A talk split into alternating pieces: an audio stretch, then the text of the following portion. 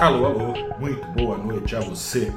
Aí do outro lado, eu sou o repórter Gustavo Ferreira do valorinvest.com. Começa agora o seu saldo deste dia 10 de, 10 de janeiro, já 10 de janeiro de 2023. Estou aqui para te falar que o mercado vai virando a página do risco institucional, nem mesmo ataques terroristas hoje na usina de Taipu foram capazes de abalar a confiança na solidez dos três poderes. Essa solidez foi consolidada na noite passada. Ontem teve uma reunião organizada pelo presidente democraticamente eleito Luiz Inácio Lula da Silva, com todos os poderes, 27 governadores, presidente da Câmara, presidente do Senado, presidente do STF, todos eles em ato pela democracia. Assim sendo, negociantes puderam se preocupar com o que realmente importa ou deveria importar, né? A gente não devia aqui estar discutindo se vai ter ou não democracia, né? Enfim.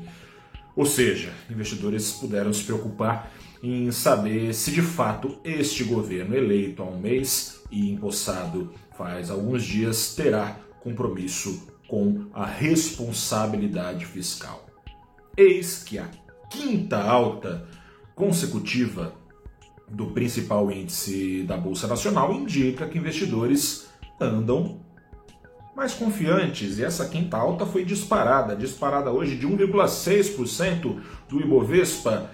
Pela primeira vez no ano, o Ibovespa está no positivo, em 1% pouca coisa mais melhor do que nada. Lembrando que nos dois primeiros pregões do ano, o Ibovespa mergulhava mais de 5%, apagou de vez agora e colocou mais um cadinho acima, colocou a cabeça para fora da linha d'água. O Ibovespa, já o dólar, acusando que, ao menos hoje, estrangeiros botaram fé na estabilidade democrática e fiscal do Brasil, o dólar, assim sendo, caiu hoje pouco mais de 1% aos R$ 5,20, o nível mais baixo do câmbio nesses 10 dias de 2023. Seguinte, o governo parece determinado a não perder o foco. A semana era para ter começado com foco total na apresentação de um pacote de ajuste fiscal do ministro da Fazenda, Fernando Haddad. Mas, por causa dos eventos golpistas de domingo, temia-se no mercado que acabasse ficando para trás, é, para trás não, né? Para depois, para depois reduzir o déficit das contas públicas. Não deve ser o caso. O dia foi de reuniões em Brasília. Primeiro Haddad esteve com a ministra do Planejamento, Simone Tebet, depois os dois com o ministro da Casa Civil, Rui Costa, depois encontro com Lula. O presidente ordenou que, com tentativa de golpe ou não, será apresentado nessa semana o tal pacote de ajuste fiscal de Haddad. Ou seja, as instituições estão funcionando não apenas, e que bom, e principalmente, para garantir a normalidade democrática, mas também para não deixar a peteca cair, né? Falta ainda saber que ajuste fiscal é esse, se ele vai de fato poder ser executado. Fala-se, por exemplo, em rever receitas aos olhos do mercado ali, gato escaldado em Brasil, tem um sabor aí de contabilidade criativa, manobras contábeis.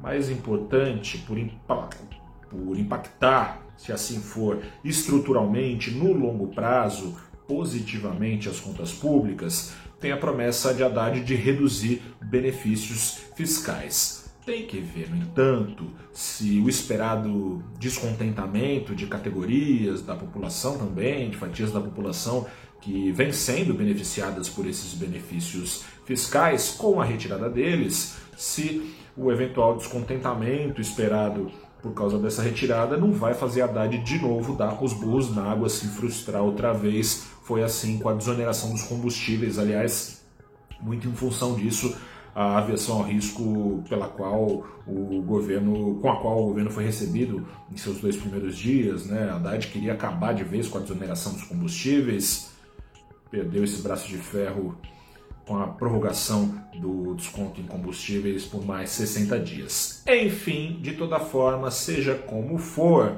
o simples fato de o governo estar funcionando é, e a despeito de golpistas terroristas e coisa e tal, o simples fato de os golpistas não alterarem a rota traçada pelo governo antes dos eventos de domingo acontecerem, esse simples fato foi visto com bons olhos pelos negociantes, ainda mais porque o negacionismo econômico de alguns dos ministros do governo Lula parece perder relevância para o pragmatismo ventilado, ao menos até aqui, pelo ministro da Fazenda, Fernando Haddad.